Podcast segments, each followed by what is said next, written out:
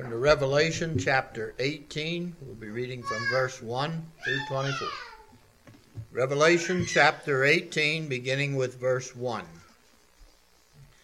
And after these things I saw another angel come down from heaven, having great power, and the earth was lightened with his glory.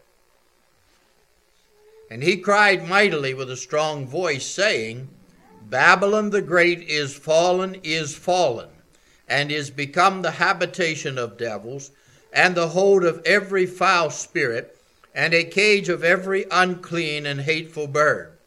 For all nations have drunk of the wine of the wrath of her fornication, and the kings of the earth have committed fornication with her. And the merchants of the earth are waxed rich through the abundance of her delicacies. And I heard another voice from heaven saying, Come out of her, my people, that ye be not partakers of her sins, and that ye receive not of her plagues. For her sins have reached unto heaven, and God hath remembered her iniquities.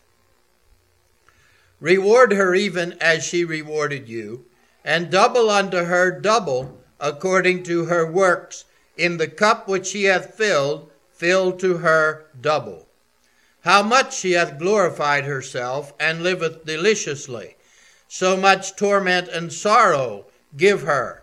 For she saith in her heart, I sit a queen, and am no widow, and shall see no sorrow. Therefore shall her plagues come in one day death, and mourning, and famine. And she shall be utterly burned with fire. For strong is the Lord God who judgeth her. And the kings of the earth who have committed fornication, and lived deliciously with her, shall bewail her and lament for her, when they shall see the smoke of her burning, standing afar off for the fear of her torment, saying, Alas, alas, that great city Babylon, that mighty city, for in one hour is thy judgment come. And the merchants of the earth shall weep and mourn over her, for no man buyeth their merchandise any more. The merchandise of gold and silver and precious stones, and of pearls and fine linen and purple and silk and scarlet, and all fine wood and all manner of vessels of ivory, and all manner vessels of most precious wood and of brass and iron and marble, and cinnamon and odors and ointments and frankincense and wine and oil and fine flour and wheat and beasts and sheep and horses and chariot and slaves and souls of men. And the fruits that they, thy soul lusteth after are departed from thee, and all things which were dainty and goodly are departed from thee, and thou shalt find them no more at all. The merchants of these things which were made rich by her shall stand afar off for the fear of her torment, weeping and wailing, and saying, Alas, alas, that great city that was clothed in fine linen and purple and scarlet, and decked with gold and precious stones and pearls. For in one hour so great riches is come to naught. And every shipmaster and all the company in ships and sailors, and as many as trade by sea stood afar off, and cried when they saw the smoke of her burning, saying, What city is like unto this great city? And they cast dust on their heads, and cried, weeping and wailing, saying, Alas, alas, that great city, wherein were made rich all that had ships in the sea, by reason of her costliness. For in one hour is she made desolate. Rejoice over her, thou heaven and ye holy apostles and prophets, for God hath avenged you on her. And the mighty angel took up a stone like a great millstone and cast it into the sea, saying, Thus with violence shall that great city Babylon be thrown down, and shall be found no more at all. And the voice of harpers and musicians and of pipers and trumpeters shall be heard no more at all in thee and no craftsman of whatsoever craft he be shall be found any more in thee. And the sound of a millstone shall be heard no more at all in thee. And the light of a candle shall shine no more at all in thee. And the voice of the bridegroom and of the bride shall be heard no more at all in thee. For thy merchants were the great men of the earth. For by thy sorceries were all nations deceived, and in her was found the blood of prophets and of saints and of all that were slain upon the earth.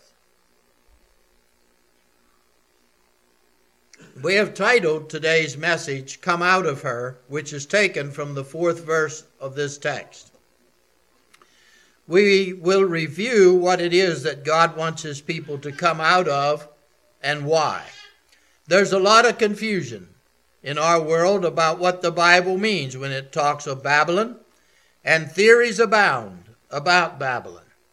Many are teaching that we are to separate from other Christians, that various churches or denominations make up Babylon, and that God expects us to come out of them. Such teaching is inconsistent with our Lord's prayer for all his people to be one and that the world would recognize his people by their love one for another. So let us begin with a review of what the Bible means when it speaks of Babylon. In some places, it's speaking of the ancient city and country which ruled the world in the time of Daniel. Then in other places, it takes the oppressive and tyrannical methods of rule of ancient Babylon and uses Babylon in a figurative way to represent the opposite of the church. As the church is represented as the bride of Christ and the city of God, so Babylon is used to represent a harlot woman and the city of Satan. The church is the light of the world, Babylon is the darkness of the world. The kingdom of God is a kingdom of righteousness and peace and joy. The kingdom of Babylon is a kingdom of sinfulness, turmoil, and grief. Why would God want his people to come out of Babylon? It seems obvious to me that no one in their right mind would choose to be ruled by an oppressive and tyrannical king when they could be ruled by a king of love, righteousness, and peace. So, how is it then that Satan is able to get so many into his kingdom? Remember, his kingdom is a kingdom of darkness. To start with, he keeps it dark so that people can't see or understand what they're really doing. He confuses their minds and lies to them with a constant barrage of lies until they have no ability to recognize the truth. He appeals to their emotions and shows pictures of grandeur in their minds to conceive them, to convince them that committing sin will somehow enhance their lives and make them feel good. He hides from them the truth of the consequence of sin and the damage that it will do to them. God wants His people to live in the light, to understand the consequences of the choices they make and the beautiful rewards of living a righteous life. God tells us with the first commandment what He expects of us and why in the book of Exodus, chapter 20, verses 1 through 6.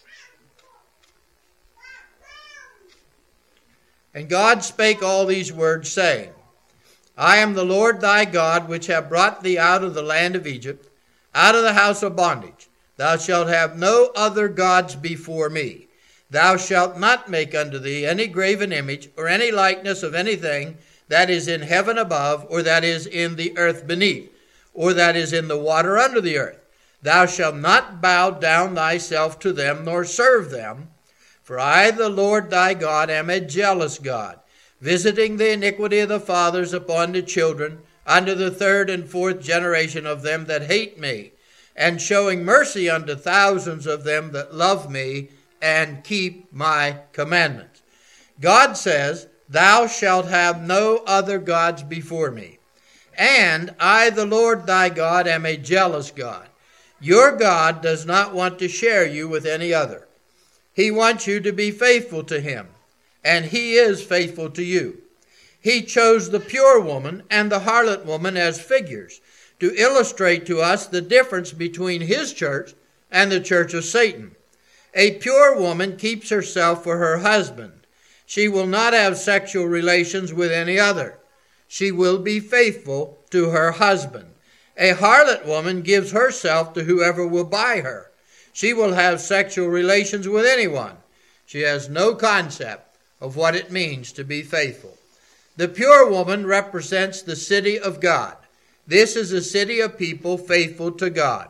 They will keep themselves pure and only serve and obey God. They will not yield to the powers of darkness to commit sin. They search for the truth. They live righteous lives by choosing the right way day by day. They resist temptations. They rely on the leadership of their Lord to lead them into the light and truth of their actions.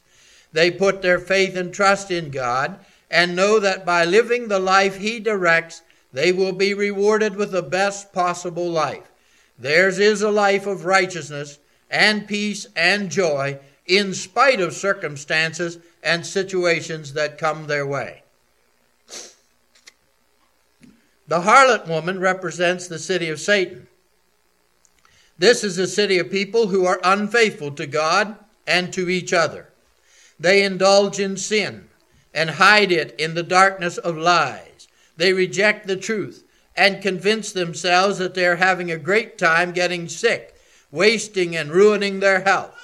They have no power to resist temptations.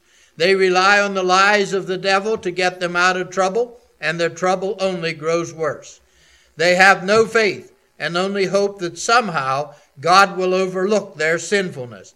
Theirs is a life of sinfulness, debauchery, turmoil, and grief. They are constantly casting up dirt and mire, as Isaiah tells us in the book of Isaiah, chapter 57, verses 20 and 21. But the wicked are like the troubled sea when it cannot rest, whose waters cast up mire and dirt. There is no peace, saith my God, to the wicked. As ancient Babylon took prisoners by military conquest and made slaves out of them, so figurative Babylon has taken prisoners by waging a war of words against the truth of God's word and enslaved them. God's word is truth, and every word that teaches contrary to it is a lie. God is truth, and Satan is a liar. Jesus said that he is the father of lies. John chapter 8, verse 44. Ye are of your father the devil, and the lust of your father ye will do. He was a murderer from the beginning, and abode not in the truth, because there is no truth in him.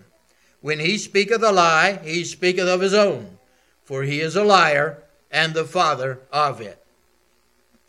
We don't have to look very far to recognize that multitudes of our people have been captured by Babylon and enslaved in the kingdom of darkness. It's clearly evident by the way that they live, their, their lives filled with sin. Our world is filled with wicked people and wicked devices, and they are constantly casting up dirt and mire. They are troubled and filled with turmoil and cannot find rest. The condition of multitudes in our time is pitiful, and all because they have allowed themselves to be captured by Babylon. God wants you to know that you don't have to live such a life one more hour. He is casting Babylon down and setting free every soul that will repent of sin and take Jesus Christ as their Lord. Our text tells us that Babylon has become the habitation of devils the hold of every foul spirit, and a cage of every unclean and hateful bird. Jesus told us in the book of Matthew, chapter 12, verse 43. When the unclean spirit is gone out of a man, he walketh through dry places seeking rest, and findeth none. And then in Matthew chapter 13, talking about the parable of the sower, verses 3 and 4. And he spake many things unto them in parables, saying, Behold, a sower went forth to sow. And when he sowed, some seeds fell by the wayside, and the fowls came and devoured them up. And then in verses 18 and 19, he gives us an explanation. Hear ye therefore the parable of the sower. When any one heareth the word of the kingdom, and understandeth it not, Then cometh the wicked one and catcheth away that which was sown in his heart. This is he which receives seed by the wayside. Unclean spirits cannot find rest. They work as hateful and unclean birds to snatch away the Word of God. The Word of God becomes the key as to whether you've been captured by Babylon or whether you have been faithful to God. Babylon allows everything. Babylon emphasizes that you are human and that sin is no big deal. Babylon emphasizes to you to justify your sinful way of life. Babylon teaches you to live a life of unrest, filled with turmoil and strife. In the book of Ecclesiastes, the ecclesiastic writer wrote, chapter 7, verse 26, And I find more bitter than death the woman whose heart is snares and nets, and her hands as bands. Whoso pleaseth God shall escape from her, but the sinner shall be taken by her. Yes, the sinner is captured by Babylon, the harlot woman. But praise God, he that pleases God escapes from Babylon. Notice that it is he that pleases God. You know whether or not you are pleasing God by the way that you live. You know if you're doing your best to obey God and keep his commandments. You don't need me to tell you that. You know that. You know if you have chosen to press your way into the kingdom of righteousness and peace and joy of the Lord. Babylon is not a literal place. It is a figurative condition in your heart.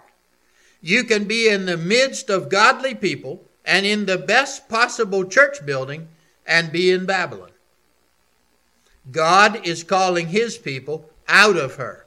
Come out of her, my people. Or, in other words, come out of that condition.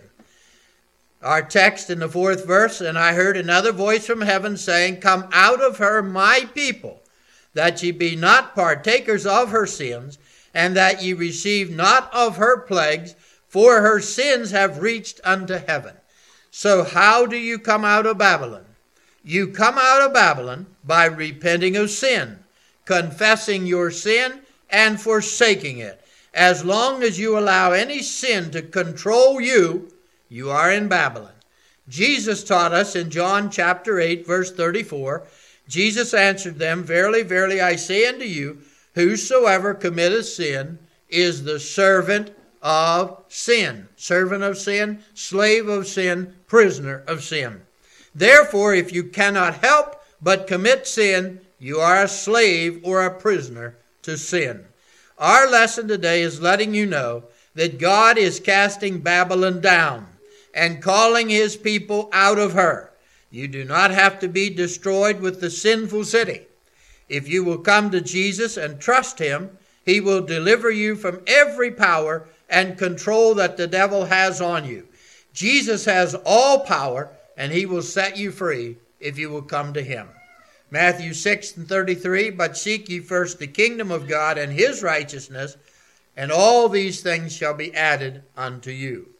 Listen to the voice of God calling, Come out of her, my people. God is calling you to reason with him. Isaiah chapter 1, verses 10 to 20. Hear the word of the Lord, ye rulers of Sodom. Give ear unto the law of our God, ye people of Gomorrah. To what purpose is the multitude of your sacrifices unto me, saith the Lord? I am full of burnt offerings of rams and the fat of fed beasts. I delight not in the blood of bullocks or of lambs or of he goats. When ye come to appear before me, who hath required this at your hand to tread my courts? Bring no more vain oblations. Incense is an abomination unto me. The new moons and Sabbaths, the calling of assemblies, I cannot away with. It is iniquity, even the solemn meeting. Your new moons and your appointed feasts my soul hateth. They are a trouble unto me. I am weary to bear them. And when ye spread forth your hands, I will hide mine eyes from you. Yea, when ye make many prayers, I will not hear. And why is that? Your hands are full of blood. You've been enslaved by Babylon. You've been deceived by the devil to live sinful lives. So here's Isaiah's message Wash you, make you clean. Put away the evil of your doing from before mine eyes. Cease to do evil. So notice that he said, cease to do evil. He didn't say, quit most of the evil. Cease means quit 100%. Learn to do well. Seek judgment. Relieve the oppressed. Judge the fatherless. Plead for the widow. Come now and let us reason together, saith the Lord. Though your sins be as scarlet, they shall be as white as snow. Though they be red like crimson, they shall be as wool. If ye be willing and obedient, ye shall eat the good of the land. But if ye refuse and rebel, ye shall be devoured with the sword, for the mouth of the Lord hath spoken it. Come out of her, my people.